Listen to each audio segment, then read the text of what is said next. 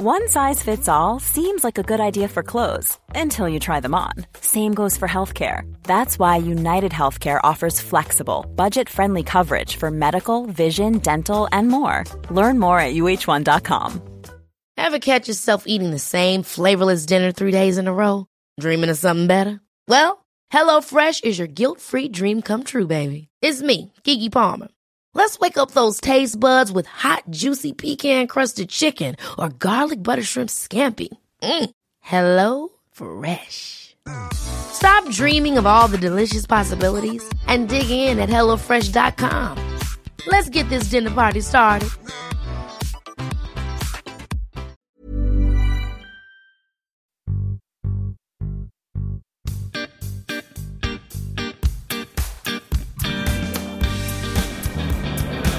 Hello and welcome to this special edition of Pubs, Pints, People from the Great British Beer Festival at Olympia. I'm Claire Phillips and I'm here again this year with Alison Tafts and Simon Two Glasses Webster. Hello, both of you. What's in your two glasses, Simon? I have Williams Brothers Joker IPA from Scotland and a beautiful cider that Alison got for me on one of the bars here. I'm, I'm actually drinking a stout, so it's almost like Simon and I have swapped bodies. Well, we're here again at the festival, and uh, we've been really busy today talking to all sorts of different people here. It's, it's been a fantastic day. So, coming up, I'll be chatting to the team behind the winning champion beer of Britain, which was, of course, announced earlier today. I've been chatting with Catherine Tonry, who's the uh, organiser of the festival from CAMRA. I've also been chatting with a couple of uh, publicans today about the changes to beer duty, as well as a hop merchant. So I've noticed that this year's trade day has been much busier than last year. and We were all here last year, but it seems like there's a lot more people here. The energy is fantastic. I don't know if you can hear around us how many people there are here. Um, I've been talking to brewers from around the country and taking a look backstage at the Great British Beer Festival, and of course, no surprises, some cider and perry as well. And there's been a special guest here as well. More about that all coming up in Pubs, Pints, People.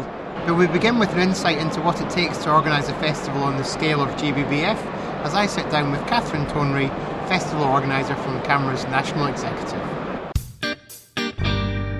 This week, CAMRA is hosting its 44th Great British Beer Festival in its current format. Uh, how did you first get involved in the festival? Uh, well, like um, every other sort of volunteer, I uh, I think I saw an advert in uh, What's Brewing and decided to go along. I lived in Fulham, so it was essentially my local festival. Uh, and just thinking in terms of this year's festival, how many volunteers will be involved in the event? Usually there's approximately a thousand volunteers. A huge number, really, when you think about it. I think the key point is the festival couldn't happen without the volunteers, could it? Not in its in its Oh, current okay. format. Oh, definitely not. As an event, it's one of the largest events run by volunteers in, in the country, along with our, our other beer festivals are probably the ones that compete with us in terms of size. That's the key thing. We're, we're completely volunteer led and run. And uh, those volunteers, how many visitors will they welcome through the doors at Olympia this week? We're hoping for between 27 and 30,000 this year. Remains to be seen uh, how many we will actually get through the doors, obviously. Yeah. Uh, unfortunately, we, we dropped a bit after COVID, but uh, we're hoping to get that back up again. And once they've walked through the doors, what's the number of beers that they'll be able to sample? We have, I think, about 600 British beers, plus uh, probably about 100 American beers and about 50 or 60 different perries and ciders. So we've got uh, quite a selection of drinks. Um, and also, not forgetting that we do also have a gin and wine bar where we'll have a wide selection of uh, gins and some wine available for um, those who aren't so keen on beer. And then, just in terms of uh, how they uh, perhaps soak up some of the, the alcohol, in terms of the food stalls and the food retailers we have, We, we do have a wide selection, um, including vegan offerings and all sort of nationality type foods. We have some sort of traditional English type food. We have um, such as our um, pies. Uh, then we have sort of American style sort of uh, burgers and things, and uh, German sausages.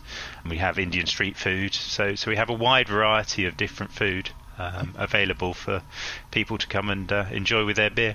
when does planning start for a typical GBBF? And can you just walk us through some of the, the milestones in the in the year leading up to the event?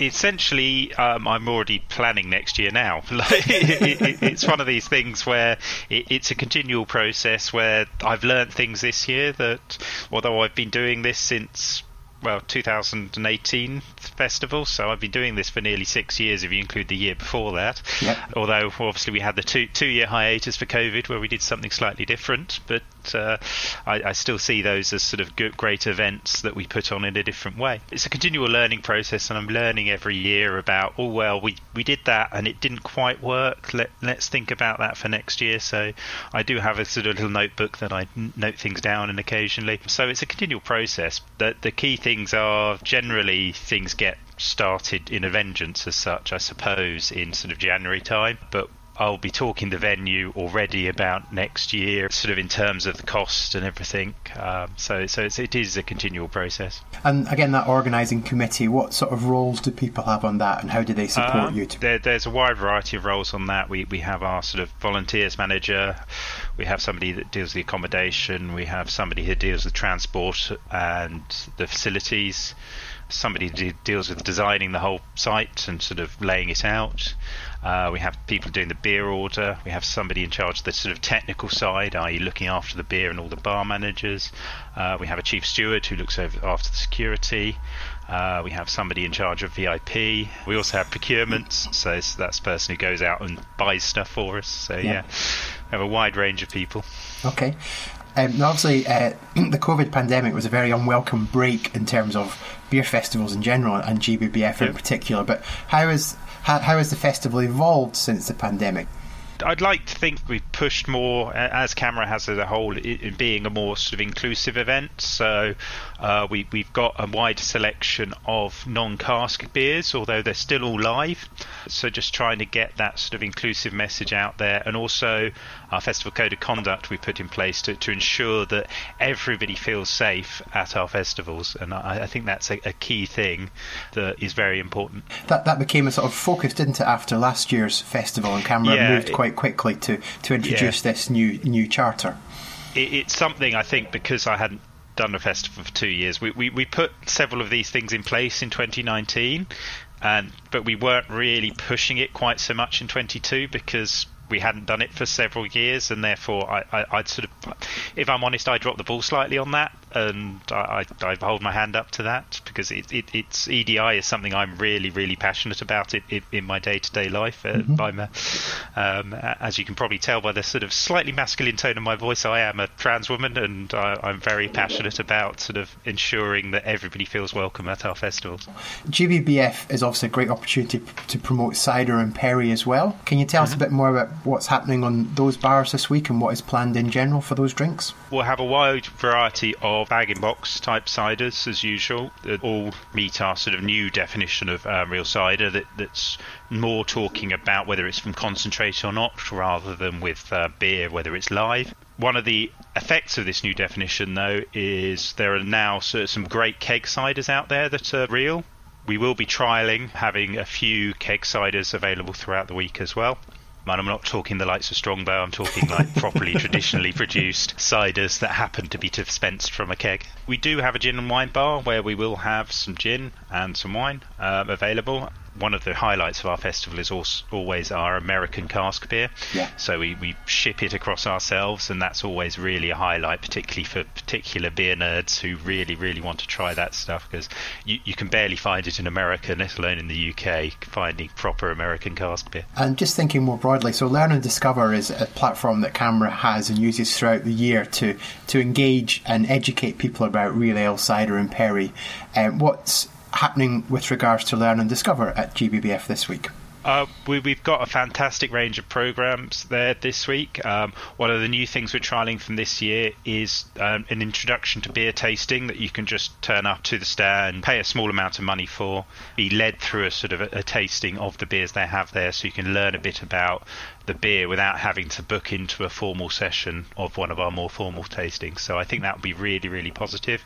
Um, throughout the week, I believe there will be a live brewing demonstration um, where people will see the process of brewing beer um, on obviously a sort of a small sort of homebrew type kit but I think that's a really interesting thing to add to the festival. And obviously, uh, the announcement of the champion beer of Britain always attracts great publicity, um, yep. and obviously leads to very long lines as people try and queue up to, to sample the beer. beer. So, how, as yep. a festival organizer, do you deal with that supply and demand issue?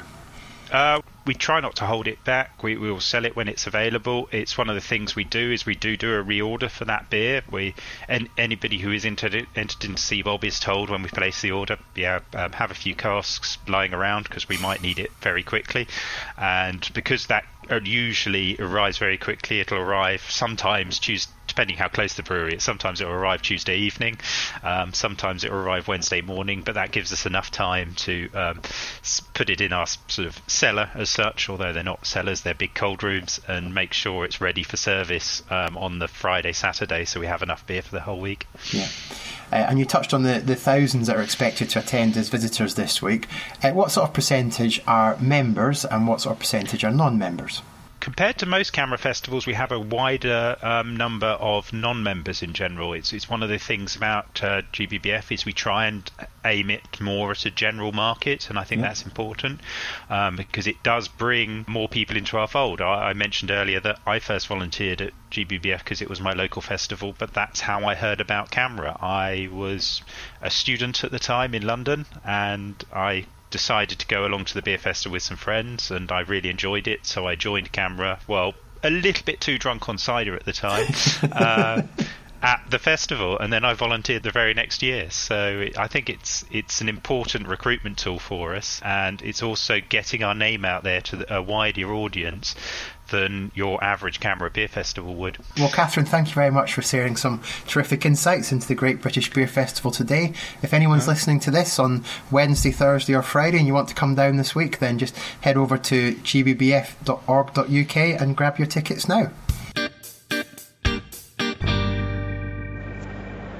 I bumped into Emma Inch, well-known beer writer and broadcaster. Emma had said she's had a little look round. What's your impression of the festival so far, Emma? Well, it's great as usual. I mean, I always find it a little overwhelming to know where to start. Uh, but I started with a third of Harvey's Mild, which eased me in, and then I've been at the Discovery stand, and Laura Hadland has taken me through the London Black tasting. So I've had London Black on its usual nitro, on CO2 and on cask and tried compared them all together, which was really, really interesting. And I think it's a really great way to get people involved in thinking about how beer is served and and how sometimes the best way to serve a certain beer might be different than another than another beer. Yeah, that's one of those things, isn't it? Getting people to think about the different methods and how it affects the flavour and the texture and the overall drinking yeah. experience.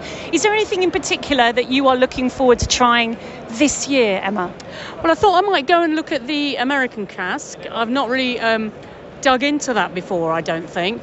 Uh, and then uh, I always like to get, um, we don't get St Austell proper job down in Brighton very much on cask and it is my one of my very very favourite beers.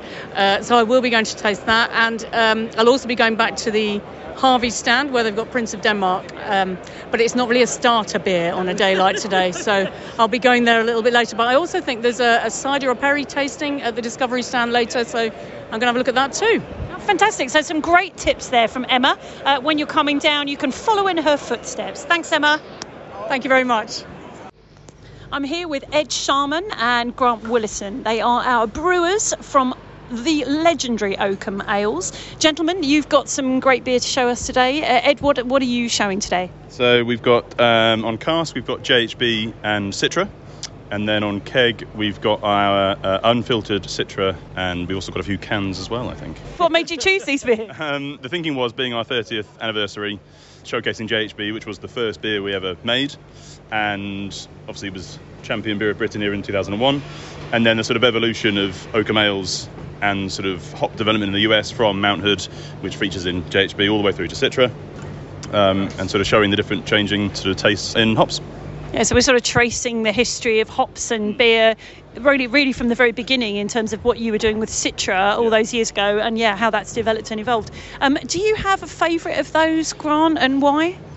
Citra T90 or Citra Unfiltered that's on Kegger today is my personal favourite, just because I've kind of getting to the evolutionary stage of my beer tasting. So I've started off with cask, started off with bitters like JHB. It was one of the first casks I actually had in hometown Peterborough, so I grew up near there. So to see the evolution and to get to where my tastes are at now with Citra Unfiltered is just a nice little compliment. Yeah, well, it's great to hear you starting with cask there. That's what I like to hear. That's great. Uh, gents, I can't wait to help people to try these later on here at the uh, Discovery Bar. Have a great festival. Thank you very So. Alex, tell us a little bit about this fantastic bar. It's proving very popular. There's lots of people in front of me. We've got an amazing ingredients display of uh, hops and malts and homebrew kit from the Malt Miller, who are our sponsors for, for all homebrew um, equipment. And uh, we've just got some amazing people uh, here to help people learn more about the drinks they love. So lots of tasters and lots of opportunity to get up close and personal with the hops and the malt. Yes. So if people haven't touched those or sniffed them, this is the opportunity, and it really is interesting, isn't it? Yeah, it's a massive presumption that people might know about this kind of stuff, but most people you meet have never been round a hop or a malt. Um, or even varietal fruits like we've got here for the for the Perry tasting. So there's no presumption of existing knowledge. Um, if you've been drinking for 40 minutes or 40 years, we've got something for you. Um, no matter what your knowledge base is, uh, we welcome you and help you learn more about what you love. So I'm here with Martin from Langham Brewery. Martin, tell us where you are in the world. Uh, at the moment, I'm at the Great British Beer Festival, but the brewery is halfway between Petworth and Midhurst, just off the A272 in West Sussex. That's wonderfully specific. And what's your sort of flagship brew from the brewery? Oh, we have several, but our best-selling beer is Hip Hop, 4% pale, not over hopped, but a nice rounded flavour, especially good in the summer. Sounds delicious. And what have you been drinking this afternoon here at GBBF? Well, I'm only on my second half, believe it or not, but I'm, I'm just on milds at the moment. It's called Dark Munro. Swannay Brewery, used to be Orkney Brewery. Okay, that sounds brilliant. I might have to. I do love a mild, I so do, yeah. yes. Brilliant. Lovely to talk to you. And you, nice to meet you. Drink more. So I have dis- spotted some gentlemen that I think are definitely from a brewery. Uh, did I get this right, folks? Yes. yes. we are from Moor Beer in Bristol and London. And what are you drinking at the moment? And what should we be drinking from Moor Beer at the festival? So we're at uh, BSF, which is always great to come back to and try some foreign beers. We're all on German beer at the minute. Uh, we've got four beers on. I'd really recommend at the minute trying our stout, which you can try the exact same beer brewed at the exact same time, both on casket and keg. So try them both and see what you think. Uh, so we can compare and contrast the two. That's really interesting. Have you tasted anything you've enjoyed so far? Absolutely, yeah. I've been on the Rauchbier so far, so having a smoked German lager at the moment, and I love it to bits. Of course you are. Uh, you need some barbecue with that smoked beer, I think. How about yourself, sir? Have you found anything good to drink? Uh, yeah, I'm just flitting my way through some, some Belgian things at the moment, really. Um, yeah, I mean, I'll, I'll be drinking some cask later, of course. Of course, but some light Belgians to get you started. That's what I like to see. Thank you, gentlemen. Have a lovely afternoon. It must be difficult enough when on day one of the Great British Beer Festival there's a new announcement coming out about beer duty, there's a lot going on, and then you find you're showing the Prime Minister around as well. Well, that's what happened to CAMRA Chairman Nick Antona today. Nick, did you get any sleep last night? Uh, no, I had a sleepless night and I was up very early this morning because we also had BBC um, Breakfast News in this morning. So I was off at five o'clock from the halls to get here for time to do a 20 to 7 interview and then we had all the planning ready for, for the Prime Minister to, to turn up. Because, of course, Prime Ministers don't just turn up, do they? You have to have the place swept and security, and we probably can't talk about all the security that, that goes on, but it's a big operation. Well, it was it definitely. This is something that's been known about, planned for the last week and a half. Fortunately, we have a, an excellent team of in our PR, uh, our campaigns and communications team. So, yes, they, they were working hard behind the scenes, agreeing the agenda for the day, uh, who where where Rishi was going to be going, who he was going to be speaking to. But of course, it was, it was a wonderful opportunity to, to get our message across with him uh, about what we want from from this new duty relief. Of course, because he would have been keen to talk about what they have just introduced, but I'm guessing you might want to say, have you gone far enough?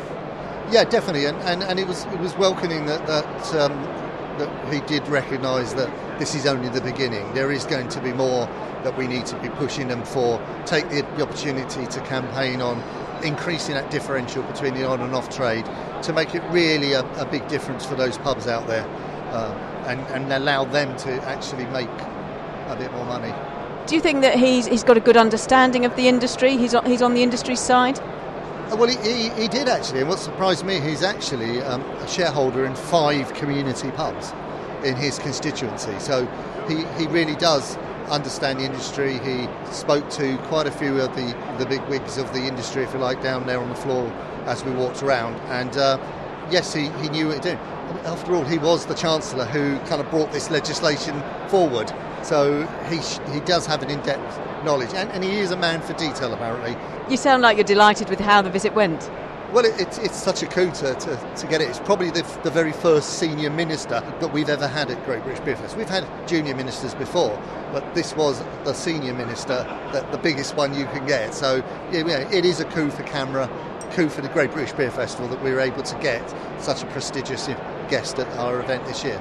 And, and as you say, they, they don't come much bigger than, than the Prime Minister visiting, but You've got a lot of other visitors here, um, and you will have over the next few days. Are you pleased with how the festival's going so far? Yes, yeah, we, we are. We, we everybody seems to be enjoying themselves down there on the floor. Um, glad to be back. Uh, last year was was our welcome back to, to GBBF. This year we're again people just it's it's the Oscars. They're here for the Oscars of the industry. They um, they, are here to meet their friends that maybe they haven't seen for a year, and they are a very jovial bunch uh, in the industry. They are w- always willing to share things with each other, kind of give advice. So it's an opportunity for a lot of the trade to kind of learn from each other and learn what they can go and do uh, to make things better. For them. And we, we heard, of course, that you know the, the chancellor's, uh, the, the prime minister's take on what, what the um, beer duty, the benefits it will, will, bring. Not everyone is saying it will bring quite as many benefits, and that you know the the savings um, will be quite as helpful as, as one might believe. But uh, what do you think? Well, it, it's a starting point. We've got to remember we are the first country in Europe that got differential duty for on and off trade it's a starting point. We, we know that, and, and that's why I think it's important that we don't just give up now. We, we continue pushing uh, the government, the Treasury, to, to look at increasing that difference between the on and off trade to make it really a substantial benefit for the pubs and the brewers um, at, at, at, expense of supermarkets and, and, and off trade. The Prime Minister's visit was really the talk of the festival. I caught up with another MP, though, Jane Stevenson, who sits on the All Party Parliamentary Beer Group. And she's no stranger to GBBF, as I found out. I've been coming here for, um, gosh, it must be about 10 years now, uh, and I've played shuffleboard every year when I visited um, and I've been festival champion, I think, three times. Yeah, big but it does take a lot of practice. But Rishi was surprisingly good for a first go. Do, so. do, you think he's been secretly practicing? No, I think he's just a bit of a demon. I think he's quite competitive. So I have offered him my own shuffleboard. You um, have your own shuffleboard. I bought one. I didn't practice, unfortunately, but um, but I did buy one after many years because it's a really fun uh, thing. I love old pub games, so no, it's it's nice. And clearly, the, the, Prime Minister was enjoying himself here earlier. Absolutely, and I think today's announcement it's something the All Party Group, it's a cross party group of MPs, and we lobby for support for pubs and brewers and the whole industry. Um, and I think we value pubs, and I'm from the Black Country very proudly. Um, it's a huge part of our culture, and you know, in tackling loneliness, all of those uh, social benefits of pubs um, I think we will keep pushing, and I'm really pleased that you know this, the announcement of uh, draft beer is, is, really positive. This is going to bring down the, the price of, of draft beer. Uh, uh particularly compared to the supermarkets who have for so yeah. long undercut yeah. um, pubs. But is it is it really going to make a difference? I mean, some some of the things saying well, it's going to be a penny more on say a pint of cider in the in the shops as opposed and, and shops of course can do loss leaders. Yeah, it's a can. it's a difficult one. They can. I mean, we all we uh, will keep our tabs on it and we'll keep seeing how it happens. I think any help is has always been welcome from CAMRA and from the the pub community. So I, I hope it will make a difference. And I think in the Black Country, it's it is preaching to the converted because it is a big part of daily life in, in the black country. You go to work, you pop in for a pint on your way home. see your friends, meet your community. So I, I hope it will make a difference, but you know, there's always more to do. Something else that um, is changing at the end of September will be the rules on take home beer Yeah. from a pub. Um, uh, the fact that licences were relaxed during Yeah. COVID. That's coming to an end. Now, that could affect particularly rural pubs who perhaps, you know, if people have to drive there, they might want to take a couple of pints home because they can't stay in the pub and drink them. Absolutely, and I support that. I did read all the a press release bunch yesterday, and it did say the government wants that process of converting the licence. They're encouraging councils to get involved and get on side and make that process a really light touch change. So that's what I'm going to be talking to the Prime Minister, I'm going to be talking to ministers about, just to make sure. I, I'm a, a PPS at the moment in the Department for Business and Trade, so we'll be pushing to make that as easy as we can for pubs. So I hope that will, I hope that will come off.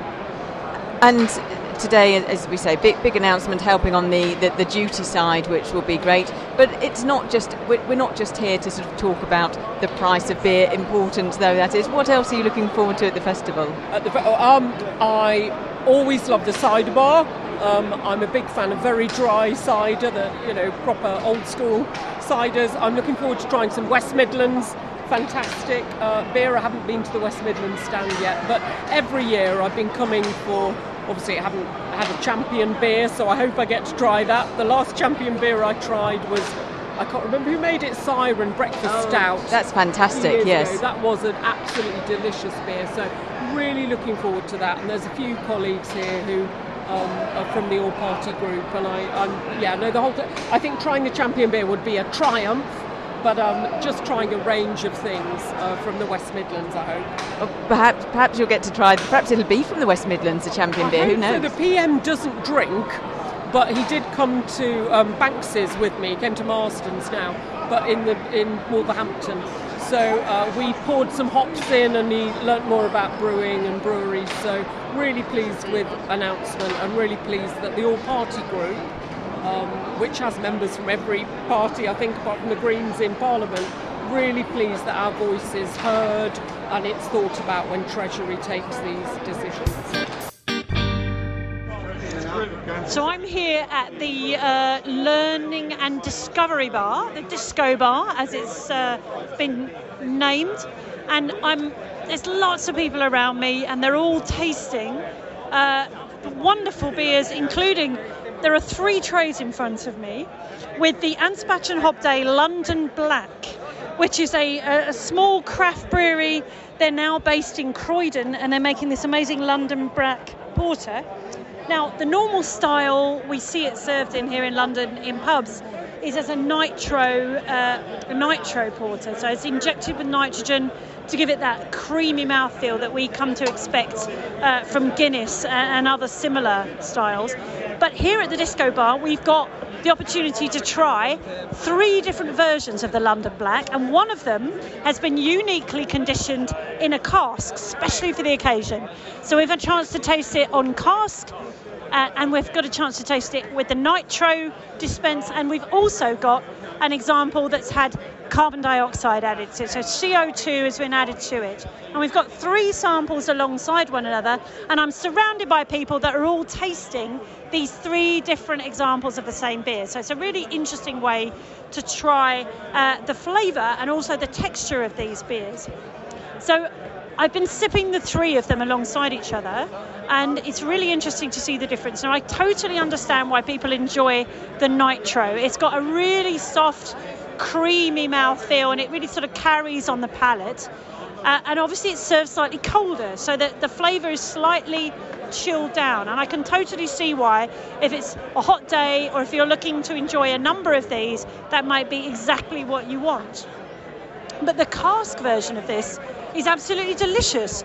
It's got a really sort of richer flavour. I can really taste the malt. I can taste that sort of delicious, slightly uh, sort of roasty character coming from those malts, and it is absolutely superb. So I can say that the nitro version is very, very tasty, and I can totally see why people are enjoying it. But that cask version, I know it's only been brewed specially for GBBF and for the Discovery Bar, but wow, it's really superb. I'm joined now on the floor by Geoffrey Bell, landlord of the Ypres Castle in Rye on England's beautiful south coast. Uh, Geoffrey, what brings you to the GBBF today? Well, it's always good to catch up with people. I'm here with my mate Dan, who's from Jolly Good Beer, one of my distributors I use. I'm meeting lots of my suppliers, lots of my mates, uh, lots of people I haven't seen for ages. So that's really nice. But also, it's you know, it's always exciting to have a massive beer. It's loads to choose from, isn't it? Yeah. And also, your pub's famous for its range of cask ales and, and keg beers, and also some cider. So, what are you really looking forward to trying today? Well, I mean, I've just tried, for example, cask version of London Black, which is I sell on keg from Key Keg usually, nitrogenated Key Keg at the Discovery Bar, the CAMRA Discovery Bar. So that was exciting. So like trying, you know, a cask treatment of something that's been in keg, that's been really good. But also, there's just a few breweries I've got on a hit list that I like to order from. I want to encourage distributors who maybe come to me to, to bring from maybe the north or from other parts of the country. I've got a little hit list. I made an iPhone note last night and I'm going to tick them off and try and see them and, and make a little mental note of what they're like. And also, the government's announced some changes to beer duty and other alcohol duties today. Uh, what sort of impact do you feel that will have as a, as a publican? Well, I mean, first of all, there's from a publican, often one of the things we often got used to, and I certainly did during COVID, was, was selling takeaways for home consumption. And you can't really do that because draft beer duty relief means that barrels come with only yep. draft duty paid, and that makes that technically something you shouldn't do. So that's an impact.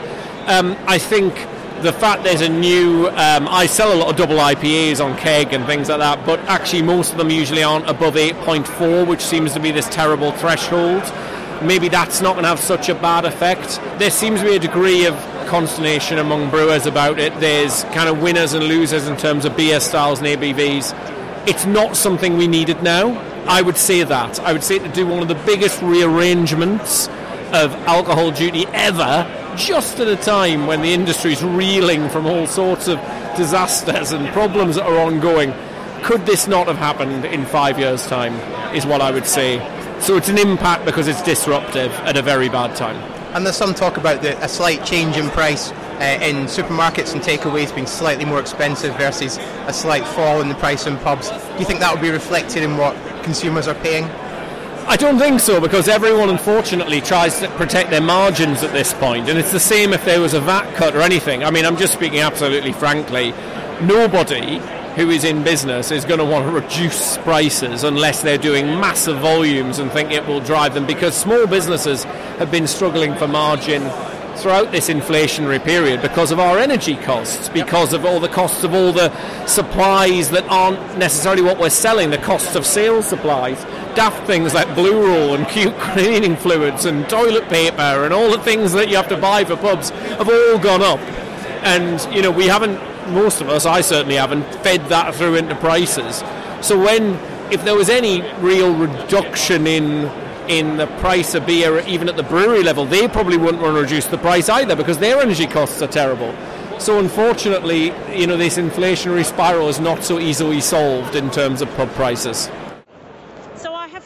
So I have found a brewster. Tell me your name. Um, my name's Lucy. I'm from Wibbler's Brewery, and I'm one of the brewsters in there. Well, I'm the brewster. We've also got a brewer, but I also handle the event organising. So our festival, I organise, plan that, as well as our social media marketing team that I, am in charge of as well. So you've got many hats there. Um, whereabouts are you at Wibbler's? So we're in Southminster, which is in the countryside of East Essex. Um, we're right near the end, towards the sea.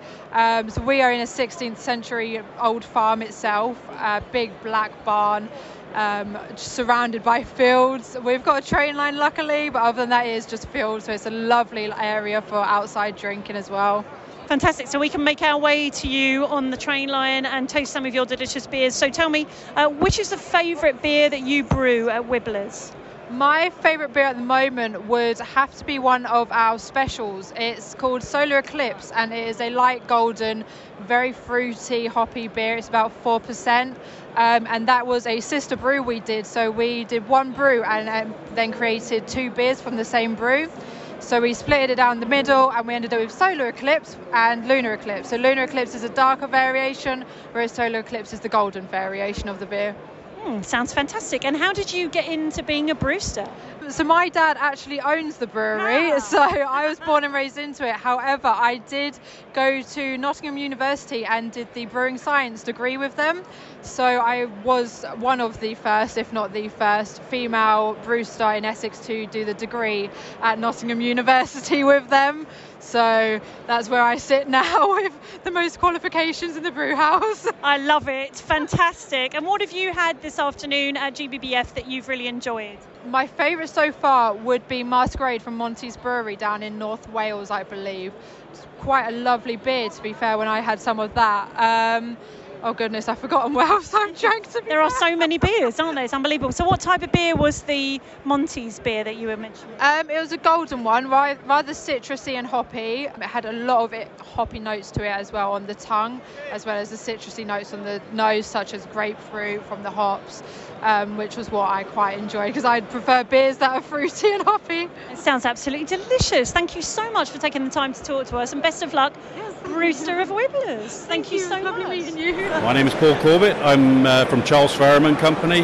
I've been there 34 years. I'm managing director and part owner of the company. It's a great opportunity for us to come taste some of the hops in the beers so we get to know what the hops taste like. So our team are here as well. Um, but also to meet our brewery customers who we deal with it all year long and some of them we never get a chance to see. So coming here to the trade session is ideal for us to come and meet people and see them. And can you just run through some of those breweries that you supply and that you have a, a relationship with? Well, well, we're looking along here. Titanic, yes. Vale Brewery, yes. Woodforde's, yes. Theakston's, yes. Oakham, yes. Lord's Brewery, yes. John deals with them. IN Pier in London, yes. So most of them. Right? We, we go along here. I don't think there's anybody along here that we don't actually deal with. So we do a bit of everything for a lot of people. Fantastic. And just in terms of the hops that you're supplying, you're growing, and you're developing, are there any uh, hops that have come out recently or in development that you're, you'd like to talk about? Well, we've been trying to produce British hops in the UK for, well, we started a breeding program in 2009 and we've been developing new varieties of hops since then. So originally Jester, Olicana, uh, Godiva, Mystic, and the, most, the latest one is Harlequin, which we're having a lot of success with, trying to compete with the new world flavours coming from America and New Zealand to give us some opportunities to, for brewers to use locally grown produce. A key part for me is trying to um, have brewers, you know, tapping into that local resource, which, you know, they're all local breweries. They all want to supply local customers. So what's got to be right for me is to use locally grown hops. You know, that's a big part of it. Having said that, I love American hops. I love New Zealand hops. The flavours they produce are fantastic there's lots of flavours out there. We were the first people bringing Citra into the UK. We were the first people to bring Nelson Sauvin into the UK. So we're always looking for these new flavours. But I think now the time is right to focus on sustainability and trying to produce hops more locally to the breweries. Welcome to the most surreal day of my life. I would like to thank my newest trainee, address 10 Downing Street, for listening to me when I was showing him how to pour a pint. I am up here with the privilege of announcing the champion beer of Britain, and I get to do this bit, but I can't do that without the hundreds and thousands of hours that our volunteers have put in when it comes to getting these beers to be judged on step up here. From the brewery liaison officers who make sure that the information is available for members to nominate, from the festival organisers and beer orderers and cellar people who make those competitions happen. We have 100 qualifying competitions for our beers. And then through to the winners coming to both the Great British Beer Festival Winter and today at the Great British Beer Festival. And also we have hundreds of judges who give up their time and expertise to help us identify the best beers in the country. We're going to start with the newest one added to our stable and that is the homebrew competition. I'd like to invite Zach from Brewhouse and Kitchen Worthing onto stage because he has the privilege of brewing the winner and he has bragging rights over Matt Walker who did last year because he doesn't have to brew a 16% stout. Sorry if you entered a 16% stout, that means you now know you haven't won. But the top three, and I'm going to invite gold winners onto the stage. Bronze winners will give you a round of applause and silvers as well. But for the champion homebrew, our bronze winner is Old Clare by Mark Rowbotham. Our silver is Golden Dragon by Richard Rosebank. And the beer that Zach will be brewing, the brewhouse and kitchen in Worthing, is the Magnificent Frigate Strong Mild by Patrick Davies. And now our supreme champion for bottled beers. In bronze, Five Kingdoms McGregor Mild. In silver, Hobson's Dewstone Stout. And the gold winner is Green Jack Baltic Trader. So congratulations to Green Jack Brewery. We'll be speaking with your local representatives to arrange a presentation. And now, something I have always wanted to do since I first had a Champion Beer of Britain on my bar in 2013 is announce a Champion Beer of Britain. What I didn't think I'd be doing would be announcing the Champion Beer of Britain of 2023 as the same beer, Elland 1872 Porter.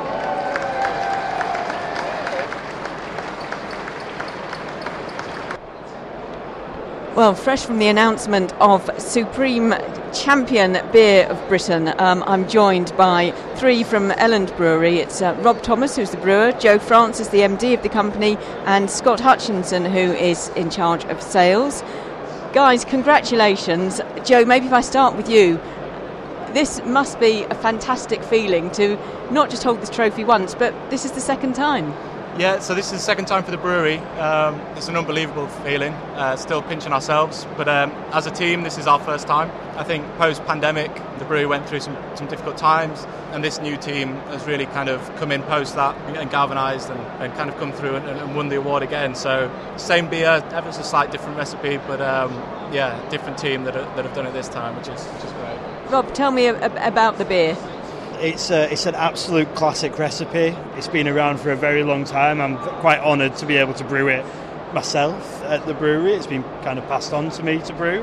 Um, and like Joe said, we've made a couple of little changes to bring it up to how we as a three like it. And from there, it's um, it's amazing. I've, I've really enjoyed. Do you worry when you make a change? You've already done the double. It's won the Champion Dark Beer of Britain and it had won Supreme Champion Beer of Britain in the past when you start making those little tweaks, do you think, oh, is this going to be the right thing? Uh, well, with beer, there's there's a lot of tweaks that get made through the over the years, and uh, beer struggles to stay the exact same all the time with the different hops and stuff. Uh, one thing that we did this year is revert back to look through previous recipes and, and make sure that we were kind of making what was that amazing beer that everyone's loved before. And uh, so we've made them little adaptations and, and we get to try it along the way. And because we get to do that, we kind of know how good it's going to be when it comes out. And uh, it's proved kind of this time as we've made it, really.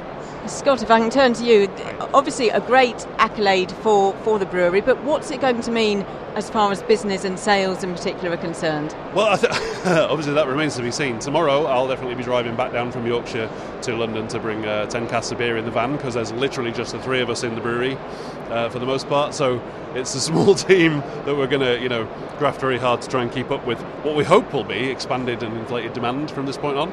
Um, but mostly, I think the thing that we want to be able to do is to, to build on the name and to, to spread the word. You know, the, in the modern um, environment, you've got social media. Everybody wants to talk about the things that are uh, popular and famous, and uh, we'll probably have to do another bottling run, I would think, so that we yeah. can send some stuff out to places where we can't necessarily reach. I mean, that, that's the thing with, with Champion Beer Britain. If, if you win that, every beer festival in the country is going to want you, and, and as you say, you're a small team how are you going to be able to keep up with the demand? That's a very good question. Um, I think possibly I'm currently part time, so really there's only two and a half of us rather than three of us most of the time in the brew. Well, two and two halves because Joe's dad Steve is around a lot as well. Um, I might have to up my hours a bit and uh, come and put some hours in the brew house, but uh, we'll, we'll make a way. We'll find a way through. I think that's that's part of the story of Elland Brewery is that in 20 years of, of changes and the the industry changing around us, and then you know lockdown making things difficult for us, the brewery almost fell over just over a year ago, really, with management changes and stuff. Um, But the things that have stayed consistent, the recipes, the yeast, the kit, you know, we, have managed to, to stick with a, a, a traditional and a, a, traditional process and a, set of flavours and a set of styles that we believe in and that we, we know are, are popular and are, are, consistent and will, will stand the test of time. We think that we'll manage to to, uh, to keep up with this in the future, and hopefully we'll be able to even build on this and expand going forward.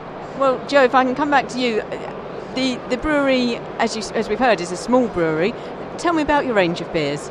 We've got a core of four, so we offer a blonde. The, the porter is a permanent core, uh, Nettle Thrasher, which is a, a best bitter, and, and a, a, South Sea Pale, which is um, like a, a 4.1% pale.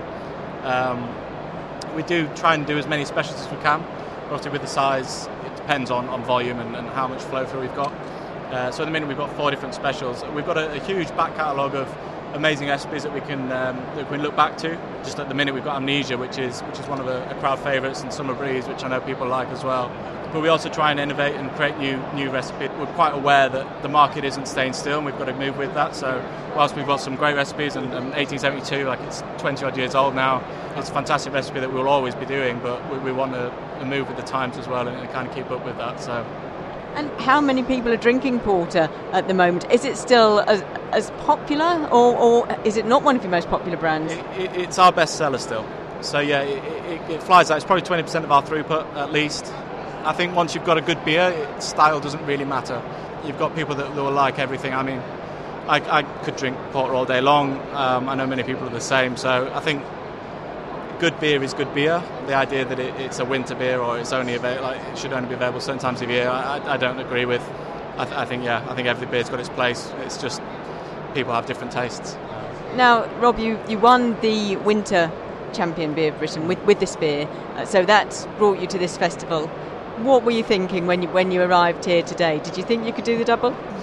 Do you know what? Yeah, yeah, we kind of we did, but I, I, I, wasn't coming here today to win an award. We were coming here today for a good day out, spend some time as a team here, and, and have a nice time. And and do you know what? We, we've done it, and it, and it it's not surprising that we've done it because it's an amazing beer, it's an amazing team that we've got here, but it does feel as a surprise. We couldn't really believe it when it got called out that we was. I couldn't quite understand the judging system of how everything got called out, so I, I thought it was impossible that we were going to win it. But and then it got called out, and, and it and it just yeah, it feels great. It feels really cool. Brilliant. Thank yeah. you very much, Ian. You're very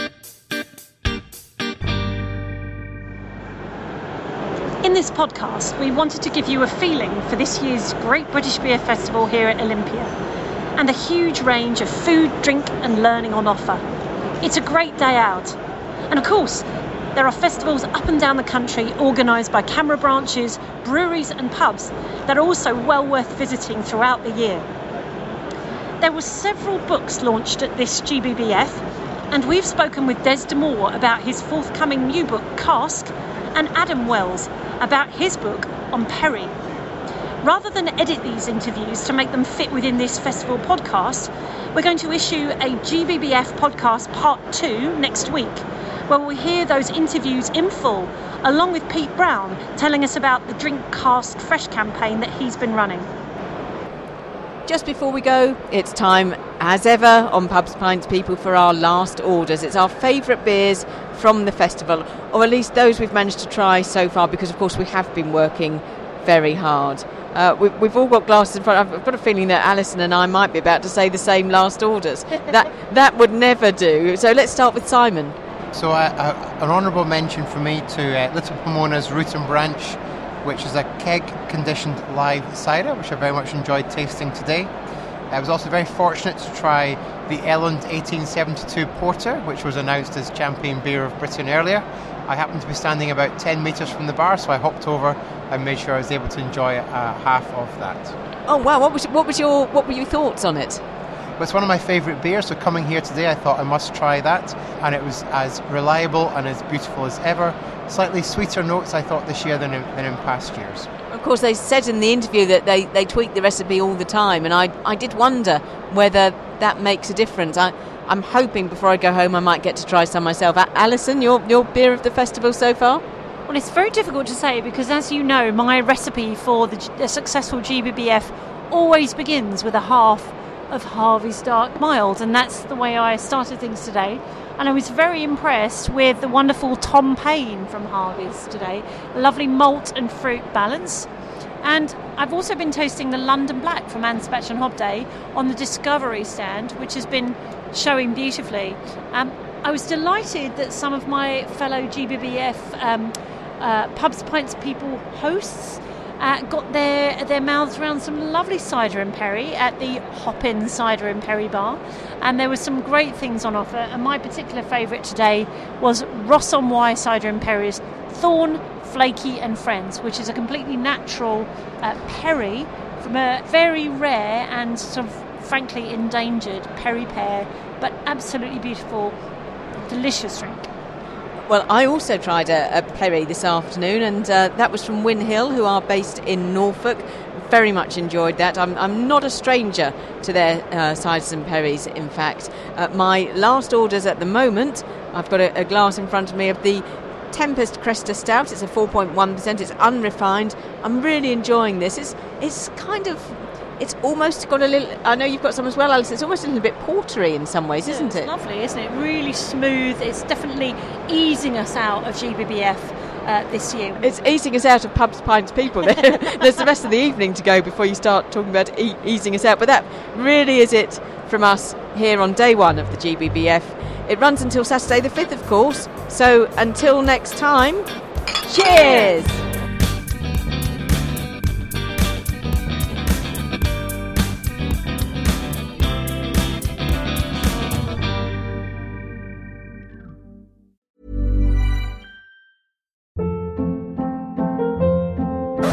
Hold up. What was that? Boring. No flavor. That was as bad as those leftovers you ate all week. Keke Palmer here, and it's time to say hello to something fresh and guilt-free. Hello Fresh. Jazz up dinner with pecan-crusted chicken or garlic butter shrimp scampi. Now that's music to my mouth. Hello Fresh. Let's get this dinner party started. Discover all the delicious possibilities at hellofresh.com.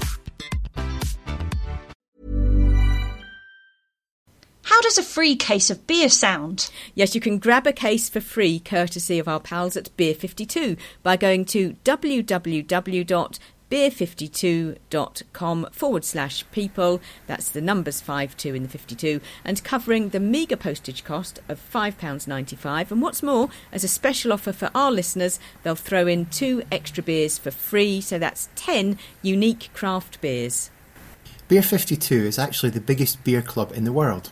Each month, they send their members a case of beer from a different part of the world, and this month it's an absolute belter. Their great European road trip case takes in the best beers from across the continent. So try a crisp, refreshing Pilsner from Norway's Lervig Brewery and a monster 7.5 double IPA from Sweden's Dugges Brewery. On the dark side this month, there's a smooth stout from Copenhagen's To Øl. There's also beer from Croatia, Poland, Germany, Serbia, and Austria, among others. And if dark beer's not your thing, you can choose the light only case. Also included is the ever insightful Ferment magazine and a couple of tasty snacks. And even if after all that you're still unsatisfied, you can simply pause or cancel at any time. So head over to www.beer52, that's the numbers 5 and 2, dot com forward slash people to claim your free case of 10 beers now.